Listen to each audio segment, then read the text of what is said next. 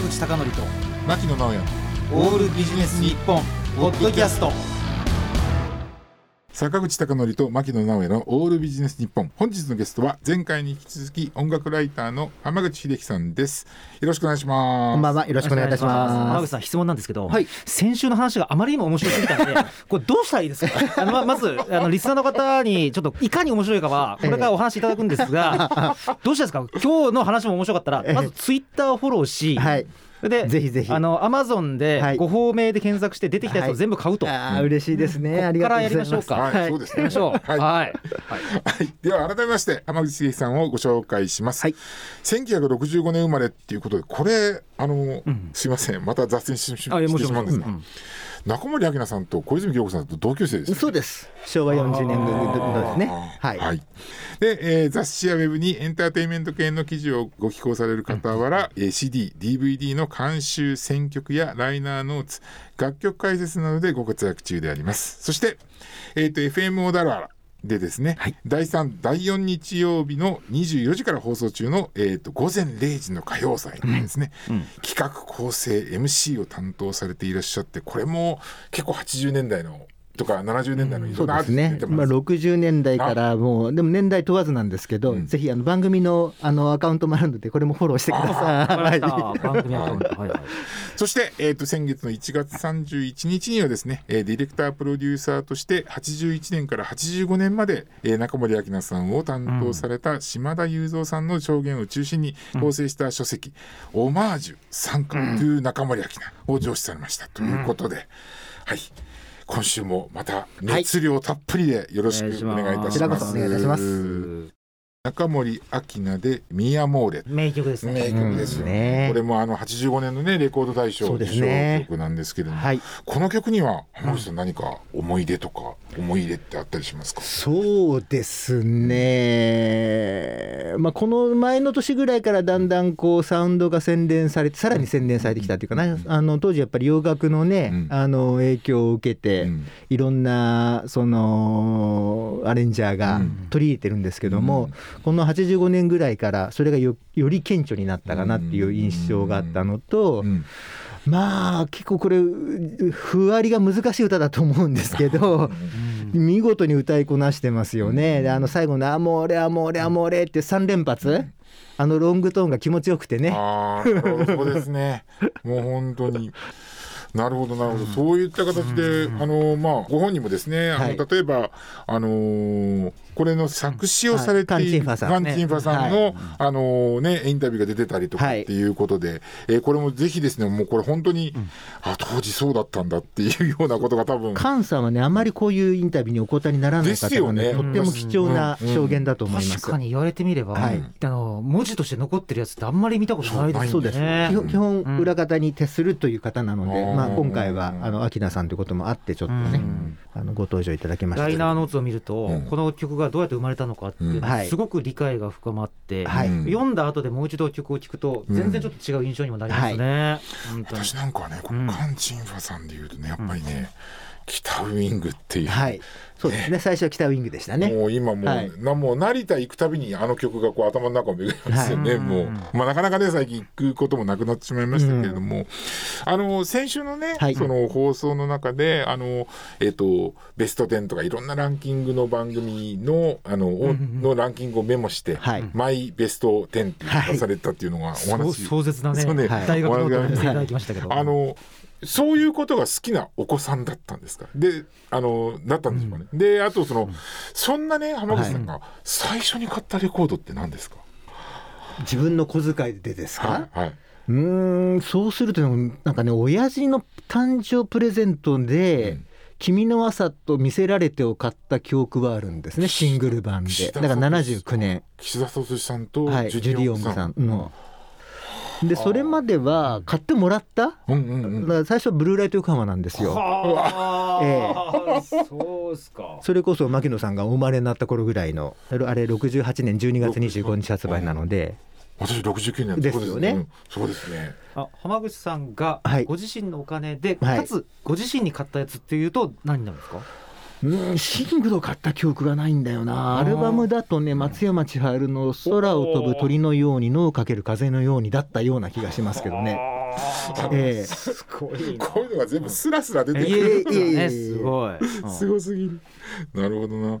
あのそういったことで、あのここでこうね音楽のことに、あのずっとそのランキングなんかもやりながらなんですけれども、ええ。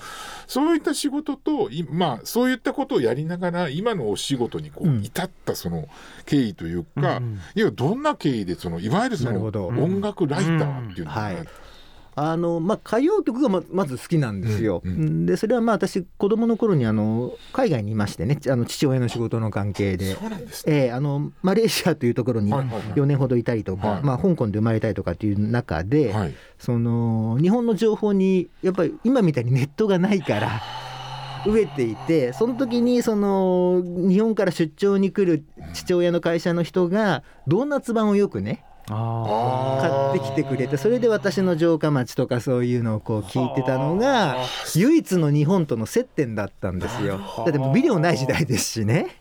あ確かにであと年に1回「紅白歌合戦」のフィルムが日本人対象に上映会っていうのがあってそれがまあ唯一歌番組を映像で見る機会っていうのがとっても多分強烈に印象に残ったのが歌謡曲好きになった原点で。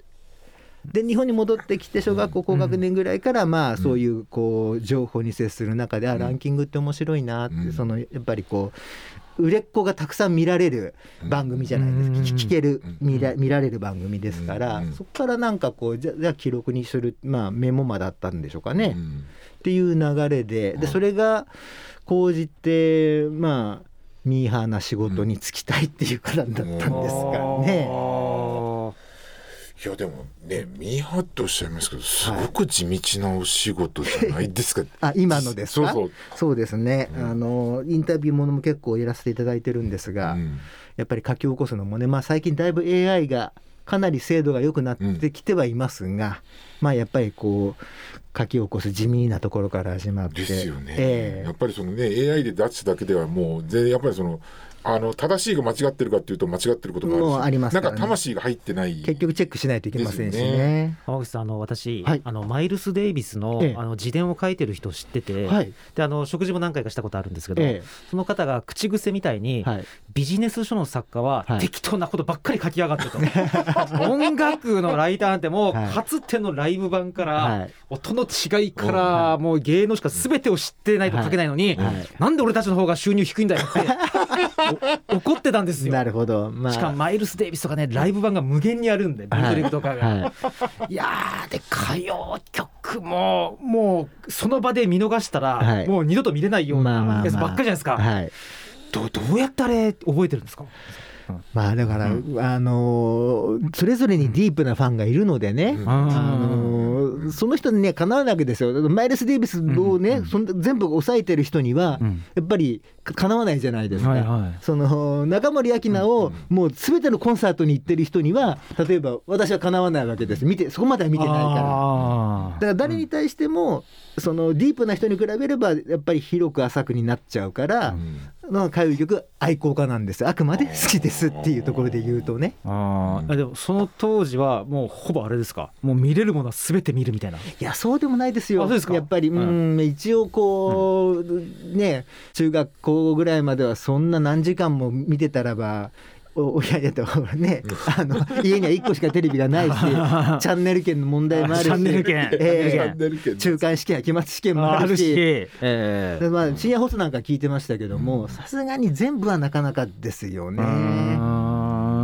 でもライターというお仕事ってことで言えば、はい。はいあの過去とかのやつ相当調べられるんでしょ？そうですね、うん。あのリサーチはもちろんちゃんとしますよ、ええ。だ例えば今ありがたいことに CS であの過去のドラマの一挙放送とかもね、うんえーあありますね。ありますからそういうのはもう全部、D、あのブルーレイに落としてこの間あの竹本孝之さんにあの日当たり良好で取材した時も、はい。たたまたまブルーレイで全部落としてあった。これが仕事に役に立つ日が来たかと思ってすねごい。それを全部すごい。こうチェックしてから取材に行く。すごいごい。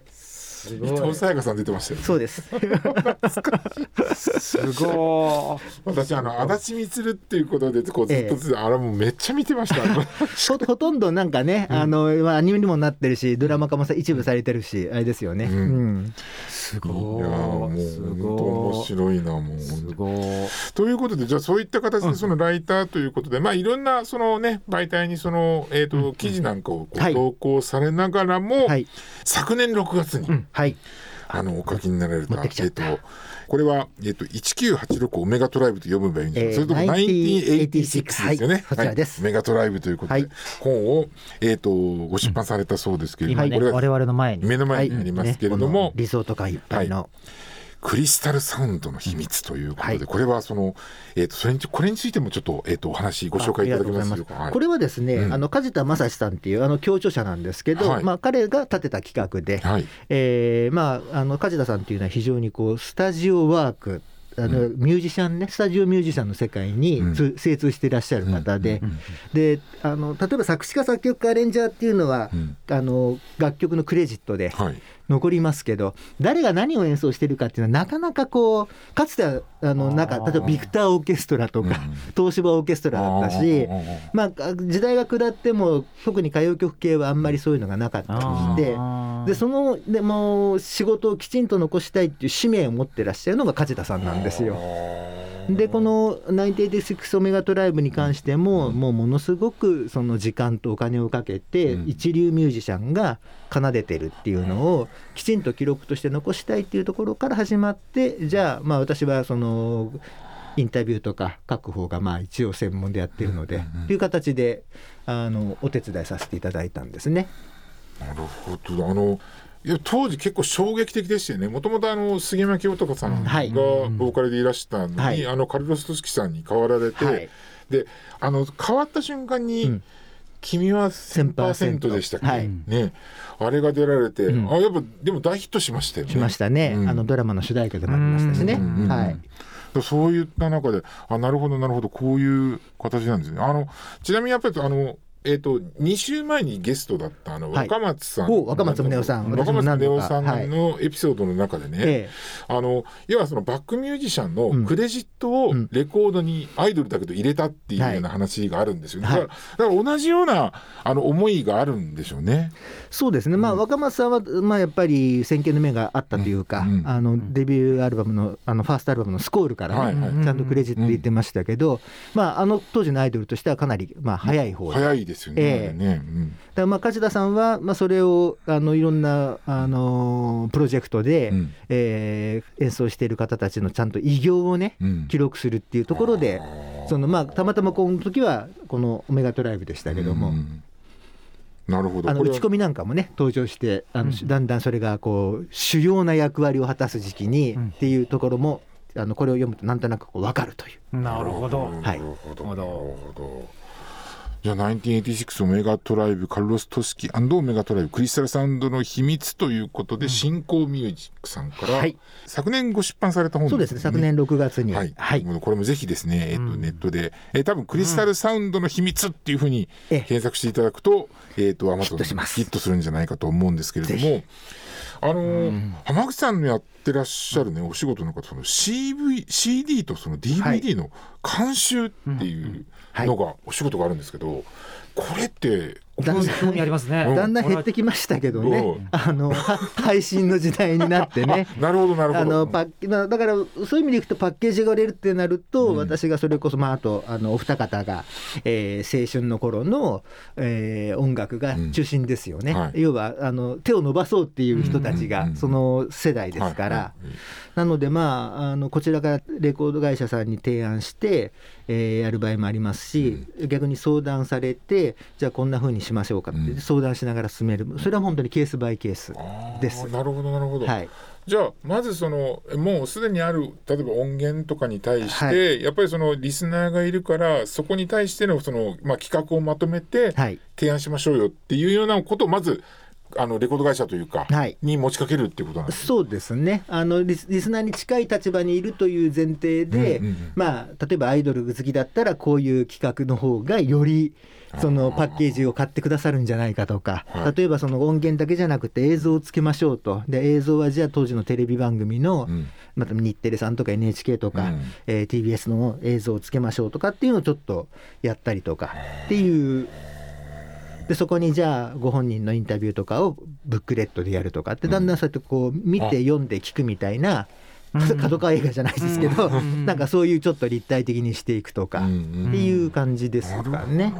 あの確かにあの角川春樹さんはい。とお話しした時も、はい。やっぱりメメディアミックスしかないっておっしゃって、やっぱり聞くだけだったらあれですかねサブスク側に行っちゃうってことですか、そうですね、まあ、サブスク解禁してないアーティストも、ね、いらっしゃるからあれですけど、まあ、基本はね、まあ、あと YouTube 見ればいいじゃんとかなっちゃうときに、まあ、きちんとそのそれこそ今回の本じゃないですけども、まあ、制作の話とかっていうウィキペディアにないよううなん。情報もみみ読め読めるとか。うん。うん。であとやっぱりなかなかそのテレビの映像とかだと、まあ、ライブの映像とかっていうのをやっぱりつけることでの付加価値とかうん。っていうことですかね。うん。